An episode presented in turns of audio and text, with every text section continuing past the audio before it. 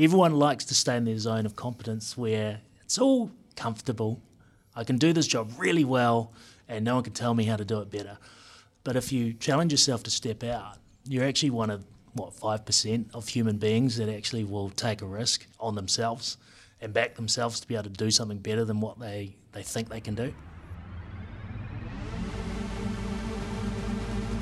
The New Zealand Business Podcast, brought to you by Gorilla Technology, your strategic and proactive IT partner. Greetings and welcome along to the New Zealand Business Podcast. I'm your host, Paul Spain, today with Matt Wong. Uh, he is the owner and director at iFly Indoor Skydiving New Zealand. Welcome along, Matt. How are you? Thanks, Paul. Yeah, really good. Great to have you on the show. It's fantastic to be uh, here in Otago and in uh, Queenstown to be able to. You know, get a bit of a handle on what's what's happening in this part of the country from a business and a tourism perspective looking forward to hearing a bit about your your journey. Maybe we can sort of you know start at the beginning, as it were. Mm. Uh, w- when did you sort of start showing an interest in in things of, of business and so on uh, as a as a younger person? I, I think I fell into business. I was actually uh, I've got I've got a degree in zoology and ecology and a master's in ecology, and uh, I spent some time in the states working with birds of prey. Came back to New Zealand, got a job here in Queenstown and I was raising kiwi chicks. wow. Um, doing a lot of advocacy work and conservation work with the public. Um, and that's where, you know, for the first half of my life, it was about wildlife and conservation. That's where I was, I was going to spend my whole life doing that. But that's where commerce and conservation started to clash. So I was working for a business, uh, a park here, and you need to be commercially viable as well as you know, work on the conservation efforts. Um, but I saw those two weren't working hand in hand that well. Um, and so I sort of lost my way with conservation about 25 years ago. Ironically, I'm starting to get back into that now. But so that's why I started thinking, well, what else am I going to do? I've just spent 25 years of my life studying conservation, and I have no idea what I'm going to do now. And being in Queenstown, you just naturally fall into tourism. So I was um, selling product at the i-SITE Visitor Centre counter there for a while until I figured out what I was going to do. At that same time, I met my now wife. So I sort of kept roots here and I started putting roots down. A year from running um, uh, as a, a, frontline seller in the i-SITE Visitor Centre, I became the general manager. Um, and again, it was just through um, luck in a way, right time, right place. Well, that, that, that's what you say, and, and I hear these sort of things so many times, Matt. And really, there, you know, there's always an element, isn't there, mm. of of um, a reason why someone shoulder taps you and says, yeah. "Hey, you're doing this now, but yeah, we kind of think you could you yeah. could do this," and and yeah, obviously there's a there's a reflection of how you work and, and how you operate that would you know must have been pretty clear there that you could uh, yeah. you could you could take that role. I think so. I mean, I, I'm very much analytical. So you know, for someone who's saying put put this young chap in charge of business, they would have seen that analytical aspect to it. And it took me a good six months to figure out actually I needed those people skills. I brought some of that from animal behaviour from my previous life working yeah, with right. animals. Yep. Um, you know, at the end of the day, we we'd like to think that humans are higher sentient beings, but the reality is is we're just animals.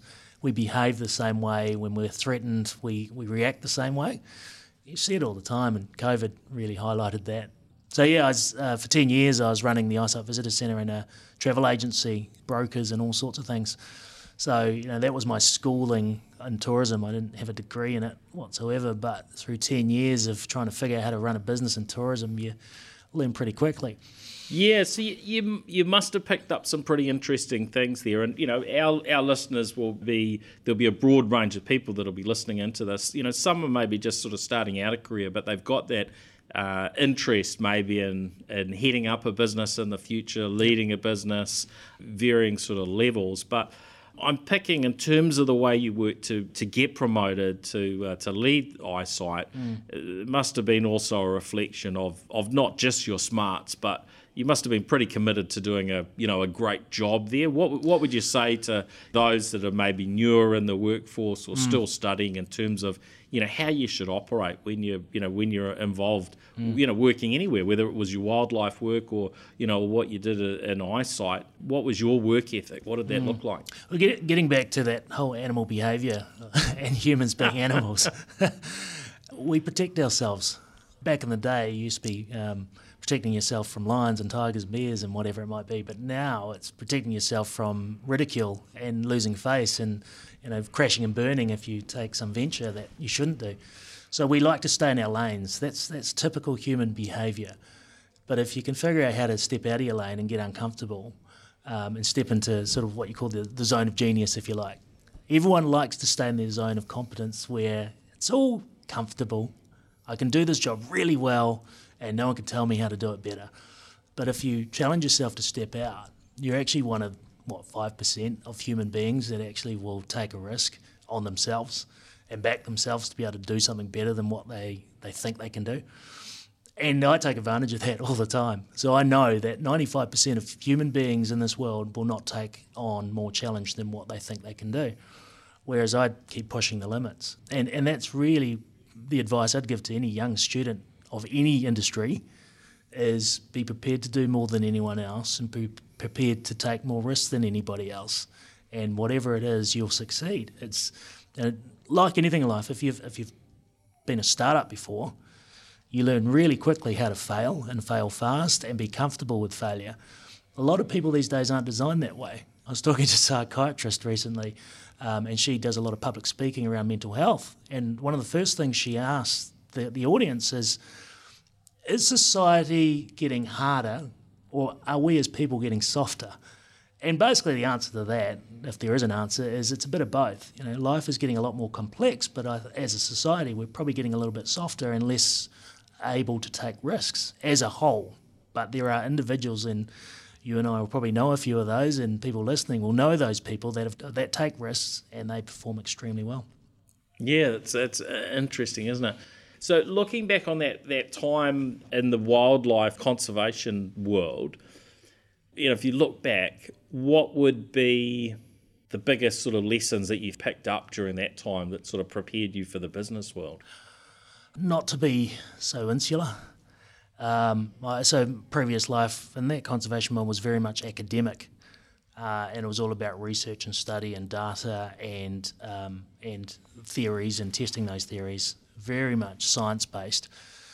What I learned from that though is that they, as as a scientist, I found it very difficult to communicate with general community um, and be able to do cross community collaboration. And that's really what you need in business. You need to have a great network, but you also need to identify the opportunities, but you can't do it all on your own. Um, and and you know, I look at conservation and, and what we're looking at around sustainability in businesses and, and regenerative tourism seems to be the big topic right now for the tourism industry. And what we should be doing is we should be looking at uh, closing the, the, um, the economic loop, if you like. So yes, yes, we save the planet, but at the same time, we make it commercially viable and we make it a really good reason, a big carrot for saving the planet should be closing that loop. What we tend to have, though, is we have a lot of environmentalists that talk about saving the planet, offsetting your carbon, um, reducing your impact. But that's not enough. It's only half the equation.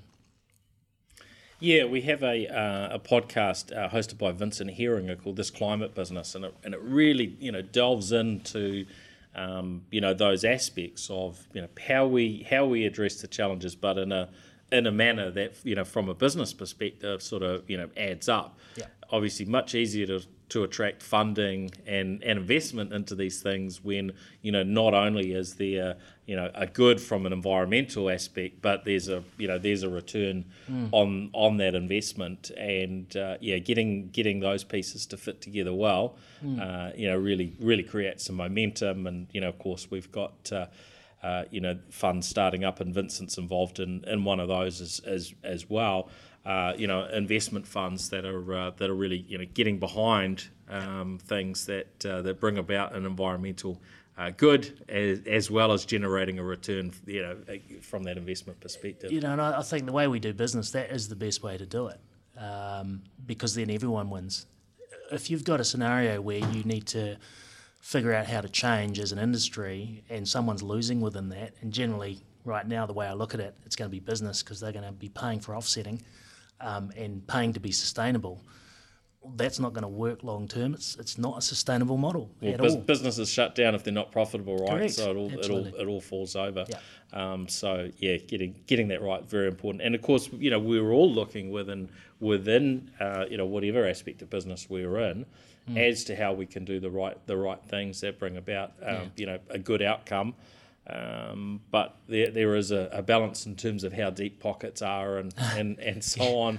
Um, Because when a business stops being uh, profitable, then uh, Yeah. ten, tends to close its doors. Oh, it does, but you know, I, I look at the way businesses are needing to act and behave, and the way boards need to act and behave now for the businesses. It is being about commercially viable, but you now also need to be looking at being an employer of choice, uh, having a light environmental footprint, and having a good social license, having some positive impact on your community. As a human, that's actually not a bad way to live anyway. So, you know, again, win win win for the community, for the environment, for the people who work for you, and for you as a business owner. That, in my mind, has to be the way forward. No longer can we just be an extractive industry, and I talk about tourism here, but any industry, and there's many industry examples where they do extract a heck of a lot more than they give back. You know, I've lived in Queenstown 20 years now. This is where my kids are growing up, and this is probably where I'll end up retiring, is my guess, and where my kids will probably come back to live. So, you know, another 50 years, we want it to be better than it is now. Yeah, hundred percent, hundred percent.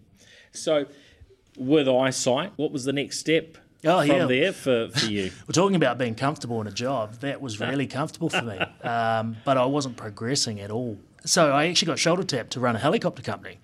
Um, so I was coming in as the general manager of the helicopter company, and, and this helicopter company was based here in Queenstown.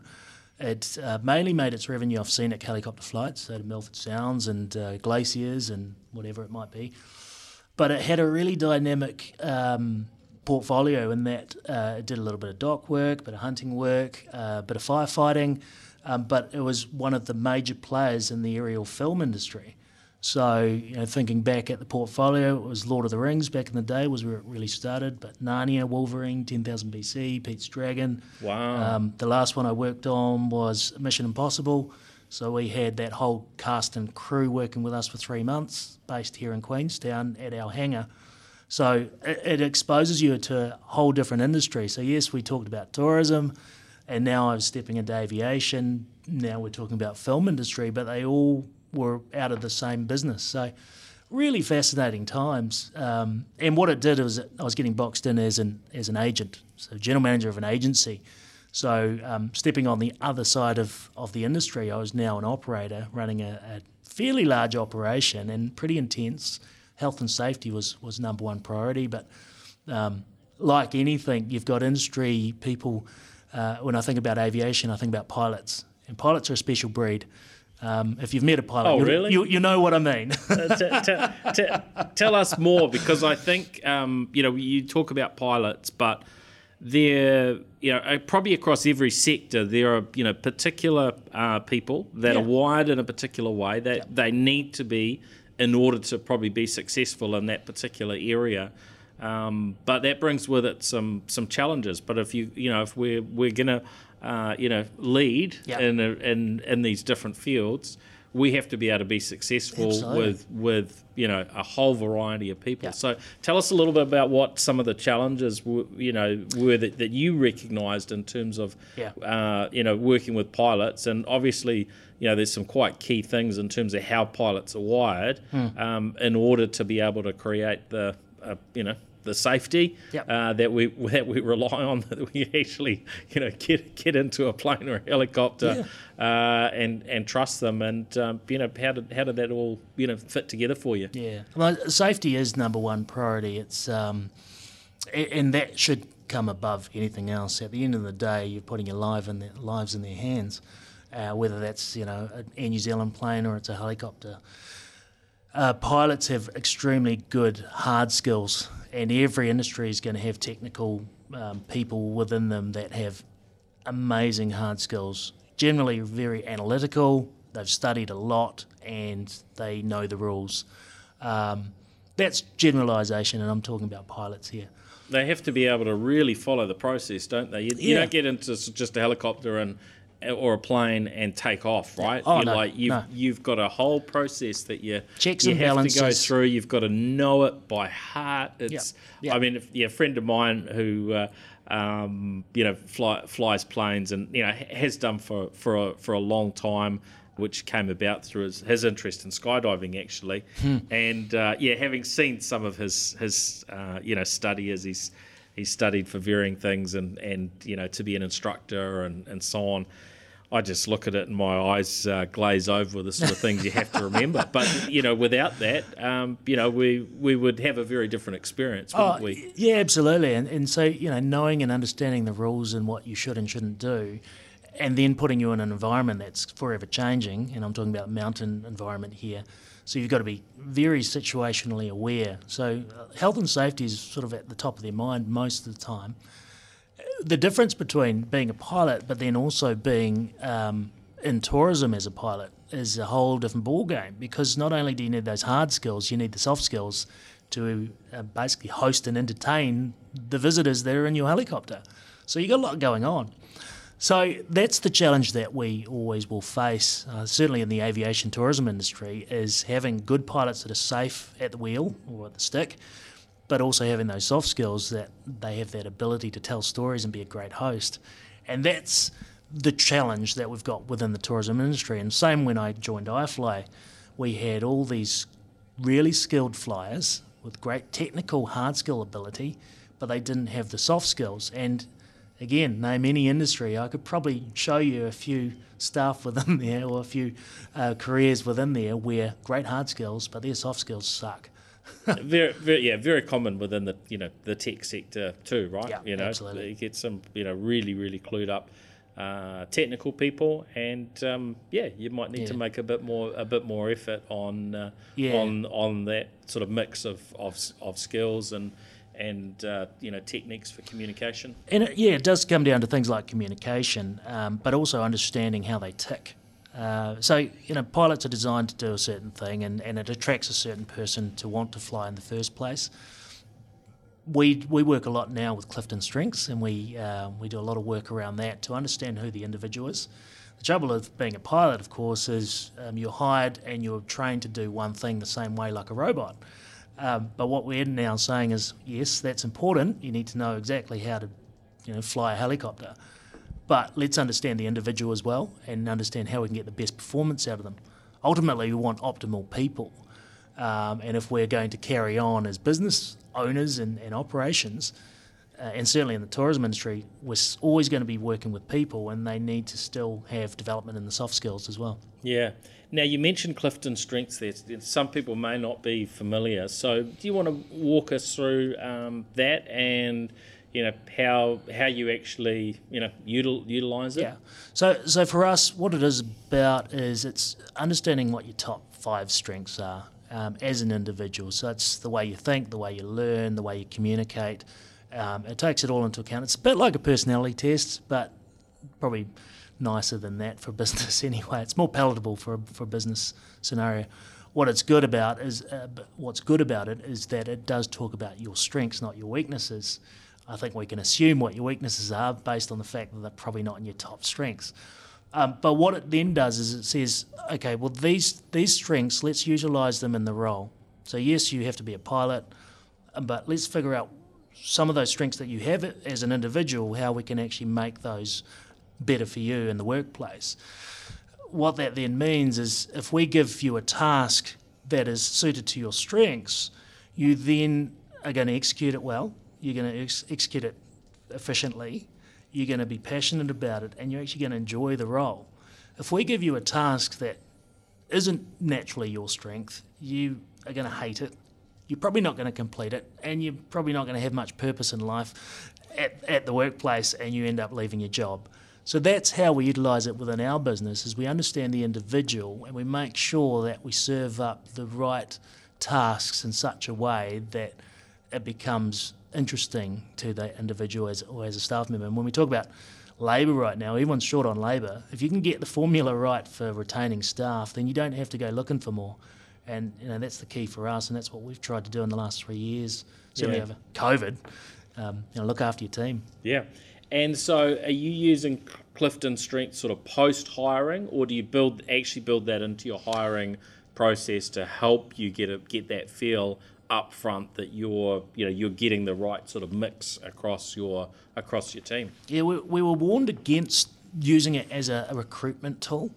Um, for better or worse, I'm not sure yet. We'll, we'll keep testing that one. But what we do now is, is we, we use our soft skills as managers and owners and um, as HR people to get a gut feeling for people.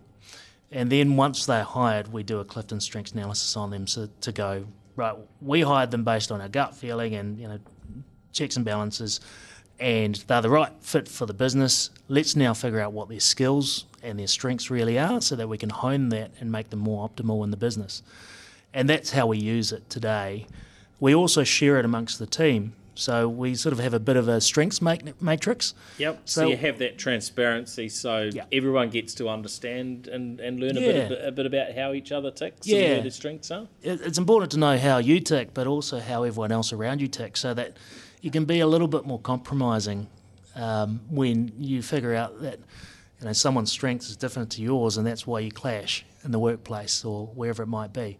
So it's really critical that we all understand that as managers as well. When we're managing our team, if we want someone to be motivated, we've got to figure out the right way to motivate them. And if we have no clue and we just treat them all the same, you'll probably get 50% of them motivated, the other half, you're still scratching your head.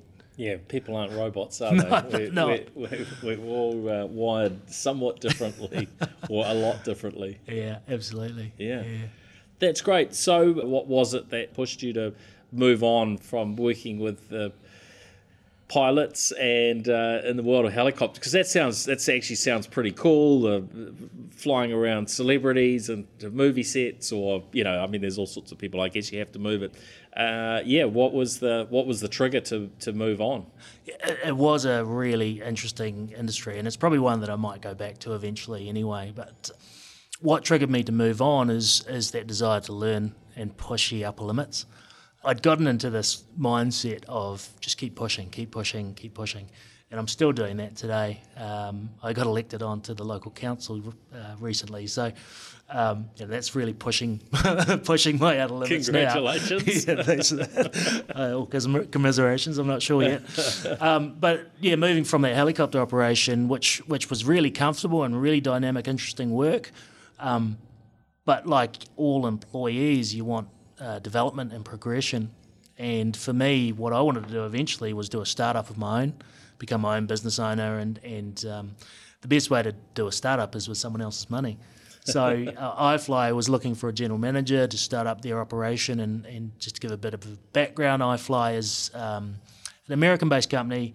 There's about 80 of them around the world, um, but they'd never started in Queenstown or in New Zealand.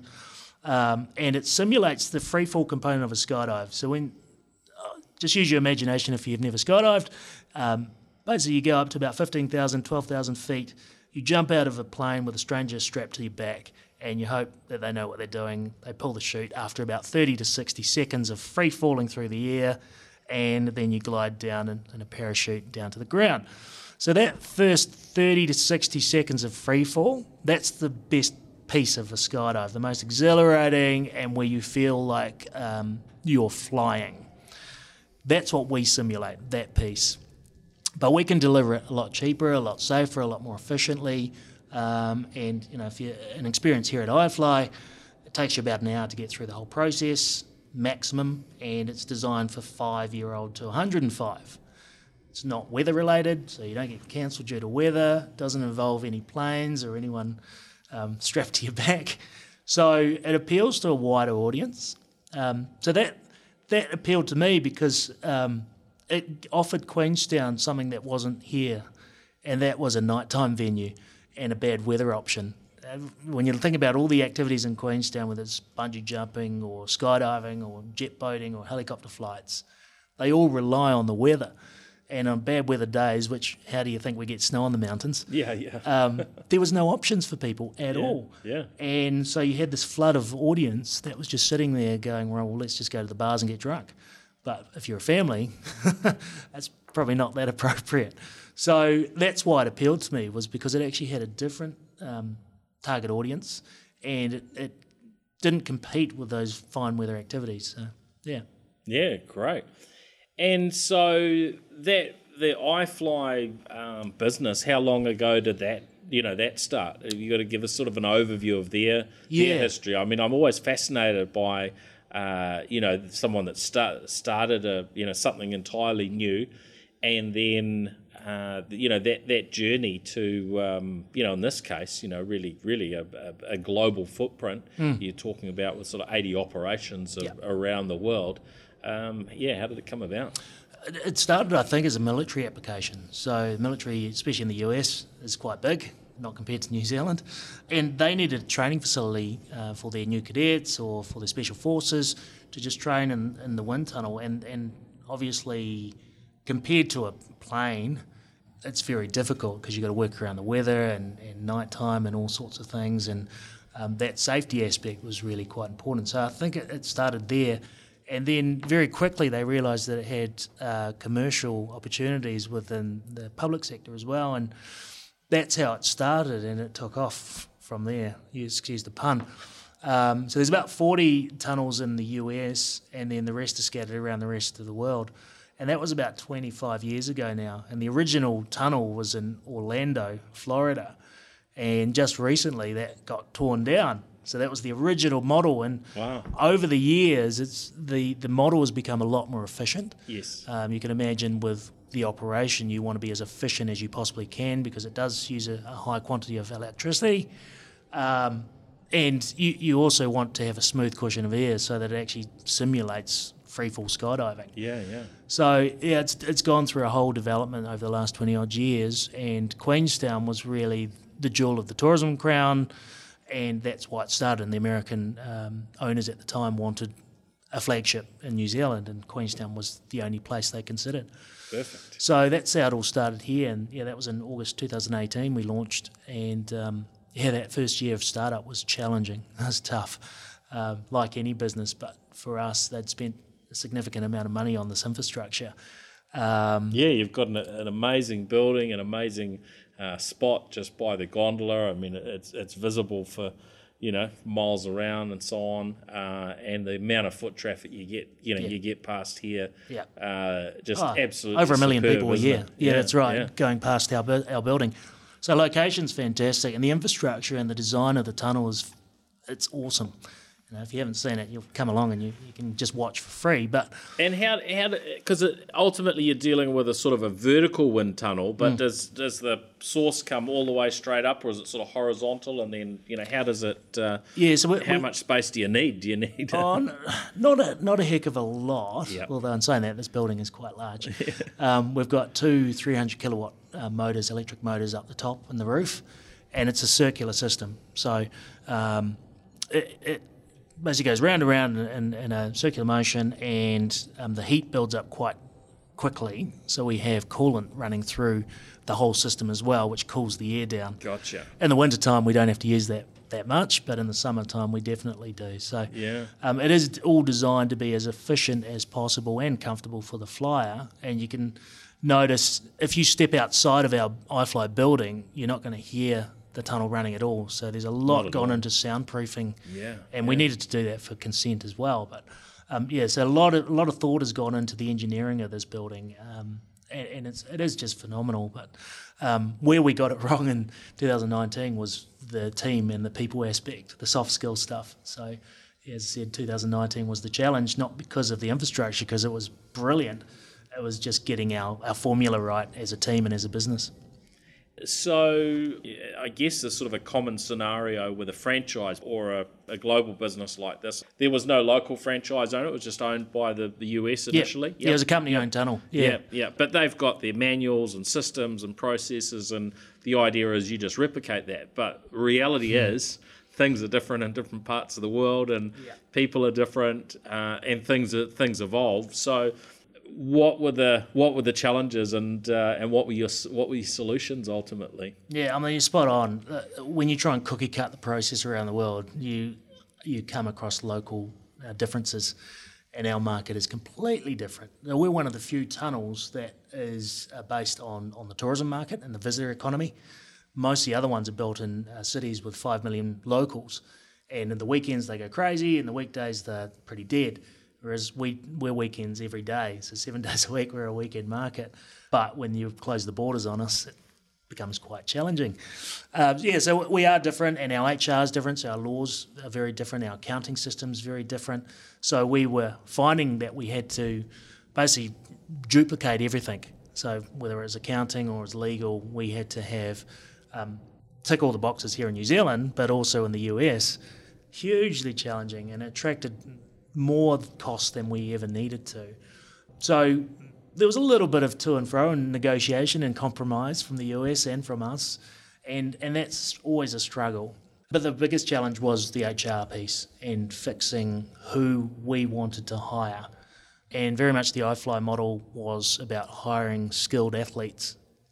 And where we were going wrong is the skilled athletes, the fantastic flyers, but um, they had no ability to communicate with mums and with kids and with grandparents. They could talk to their demographic, and that was it.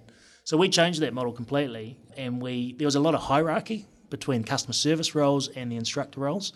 So we removed that completely, and it it took us a good six months to grandfather that in that process. We got rid of all of the roles, and we said there's one role, and that role involves customer service and instructing uh, and you need to know every part, every aspect of this business.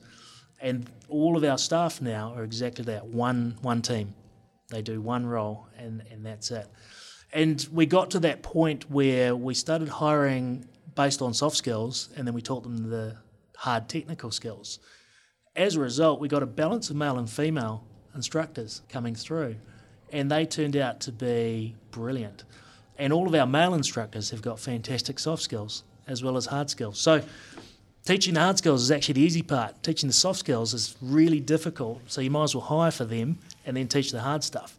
So that's what we did. And we got it together at the end of 2019. So we were looking great. We were starting to compete. We were performing as a team, and we were starting to make some headway in the marketplace. And then March 23, 2020, it's ingrained in my head. Uh, the borders closed. We all went into lockdown and we were a startup and we still had that innovation and startup muscle. And that's what a lot of other tourism businesses lacked was and, and again you talked they've been of, around for a long time right? They didn't know any other way of operating. No. They didn't know how to innovate as quickly as we did. We were nimble um, we were innovative we were used to failure anyway from a year's worth of hardship of startup. Yeah. so it was the best training ground for us that first year to then start tackling covid um, and that's really what got us through, was just, as I said, being beaten up from a startup. Is that I found startup was harder than COVID, wow. which is absolutely nuts when you think about you know what we're as an industry been through a visitor economy relying on 80% of our, our visitor market coming from international markets and 20% was domestic. How on earth can I say that statement? But it was true. Wow, that's that's incredible. And you are the local owner now, right? Mm. So, uh, t- walk us through that transition from it being a, a company owned uh, operation to mm. something that, that's now yours. Yeah, well, COVID. Thank COVID for that one. I was sort of starting anyway for the fact that uh, the company had realised that having one business in one country is very difficult and great as a flagship, but not much else. So it was sort of a, a seed was sown there um, that it probably should come under local ownership at some stage, and then COVID accelerated that process. So when COVID hit, globally it had a massive impact on businesses, and there was a lot of panic very early. And we knew, being one business in New Zealand, we weren't going to be first priority. and, and so the conversation was had was, Matt, you know your market better than any of us, so you do what needs to be done. And so that's where the reins got handed over, I guess, during that early COVID period. Um, and that's where the discussions came along of, well, what next? There's an opportunity here. COVID has given us that, crisis has given us that, and let's take advantage of it. Um, for their, from their perspective and from ours. So it was very, it was done very um, authentically and, and organically in a way, but it was done in such a way that all parties won. And you know, in business, I think that's critical that all businesses should, or, or all parties should win. Um, if it's not, then you know, if someone gets burnt, generally it doesn't work that well. So. Um, yeah, we came to an agreement. It took us eight months to get there, and, and in 2021, I bought the business off the American owners. Congratulations. And franchise. Yeah, yeah. Well, thanks very much. I mean, everyone thought I was absolutely nuts. you know, buying a tourism business in the middle of a global pandemic where everyone was sort of falling over or hibernating, getting rid of staff. I was buying a business and supporting my crew. So it was weird. Yeah, but, um, but again, it's that 5% model. Yeah, well, I, am picking. You know, if you if you didn't, who knows what would have happened to it, right? And certainly for, yeah, for the global business, they would have been dealing with other, a lot oh. of other pressures, right? Yeah, so you know, the ability to be able to actually come up with that uh, sort of win-win outcome uh, there would have helped their sort of longer term success as well. Yeah, so, uh, yeah, and I, and I think honestly they, they look at New Zealand as a flagship in a different way now. You know, we're leading the way in terms of our performance with our team, how we lead. You know, when you look at leadership in the future, it's going to be very different to what it was 20, 30, 40 years ago. It already is now, what sort of has to be. And so they are looking at us as, a, okay, this is the way forward, looking after people and, and looking after your community and your environment, as well as being commercially viable. It actually all works together. Yeah, yeah what are the other things that you can you know share in terms of learnings uh, here and and from your business journey that we might not have might not have covered yet maybe talk a little bit more around um, you know your your approach to leadership and how you've you've created you know a successful culture here um, because you, you really do have some un- uniques when you're operating in Queenstown where you're not based on a massive population uh, base of people that are all you know resident and sticking around, a sort of transient population, people that are you know coming and going. You know, you've also got that with your clientele uh, as well. You know, customers that are coming in and and out and so on. So uh, you have to also keep your name at the at the hmm. forefront for those uh, coming into town. But um, yeah, what is what does it look like from a, a, a, culture perspective and a and a hiring and a retention perspective? I think the challenge businesses have at the moment is around labour and managers knowing how to actually get the best out of them. I think we're in a crossroads at the moment with leadership. Um, it's not a leadership crisis, it's just we're at a crossroads. We have boards of traditional boards, let's just say, that you're measured on your KPIs and your performance in terms of the bottom line. And that's still important. And then we've got a workforce that's asking for purpose and value um, as well as money, and they want development and all this other stuff. And then you've got the management in the middle, who is the piggy in the middle, literally, going, okay, I've got a board of directors that are telling me it's all about the bottom line. I've got a labour force that, A, I can't get them to turn up for work, and when they do turn up, they want more money and they want purpose. And they don't know what to do. I'm in a fortunate position where I don't have a board of directors above me anymore, so I can make those decisions. And I've come out the other side having looked after my team through the last three years of COVID when tourism businesses should not be, well, if you, if you base it on the bottom line, you should have let go of all your staff um, and re- reduced those overheads completely. And now we're in a rush to try and hire staff because we're leaving money on the table. What it is right now is you can actually have the best of both worlds. You can be commercially successful as well as look after your team. But it means that middle management these days needs to have a psychology degree. And that's the big challenge. You really need to understand people more than you ever have because gone are the days where you pay people and tell them what to do. It doesn't work anymore. And the sooner you realise that and you start to figure out how to switch on the millennials and the next generation below them, the better you're going to be as a business and the quicker you're going to be able to move.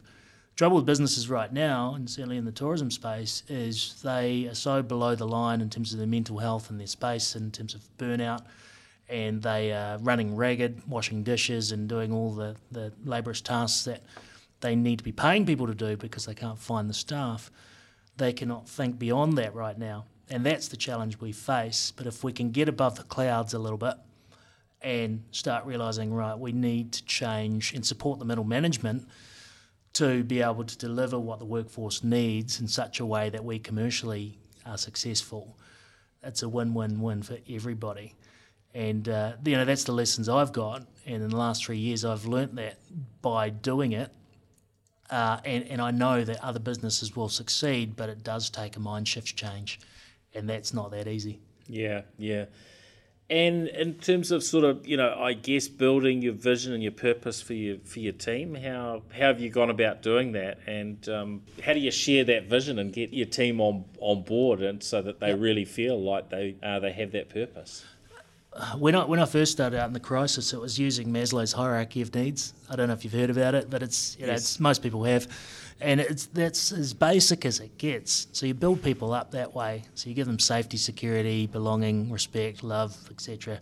You know we've got to be more than just employer these days. We've got to be the whole thing. We've got to develop better citizens. We can't just develop a person in the role. Yes. You know we've got to be everything. Love it or hate it. That's the reality. Um, but as a result of that, when they feel that, they pass it on to the customer as well. So, uh, in a way, what we do now as a management team is our customers, our staff, and then, then our staff look after our actual customers that pay the money. And, and it's as simple as that.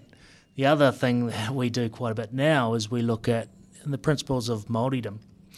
And you know, businesses, especially in tourism, now have to look at culture and heritage and, and embed that into their businesses. And I was going through the crisis and looking at some of the Māori values like manaakitanga, which is you know being a good host, uh, kaitiakitanga, which is you know looking after your environment and your people and your community. So much wisdom there, isn't there? There's so much wisdom there, and you, it's it's funny that every business almost every year goes right. What are our values and our mission statement, our goals this year? And they keep changing them. And and if you just look back 600 years to what any culture did was it was protect your resource protect the people around you, protect your village. It was all there.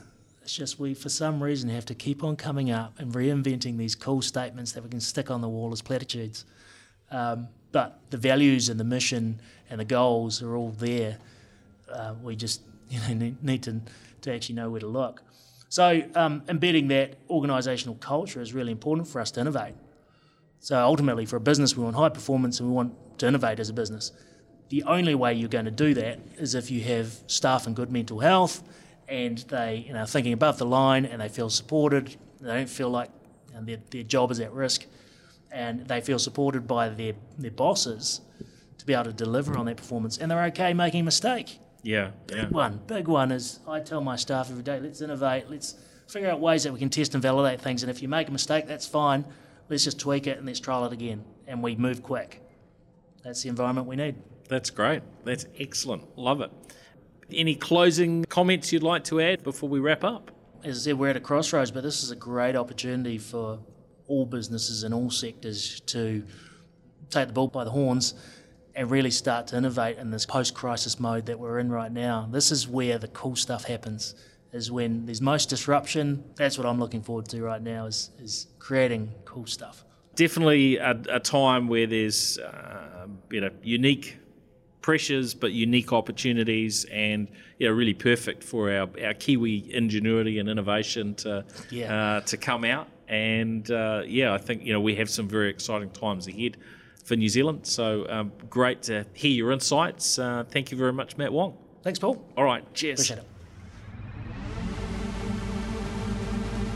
The New Zealand Business Podcast, brought to you by Gorilla Technology your strategic and proactive IT partner.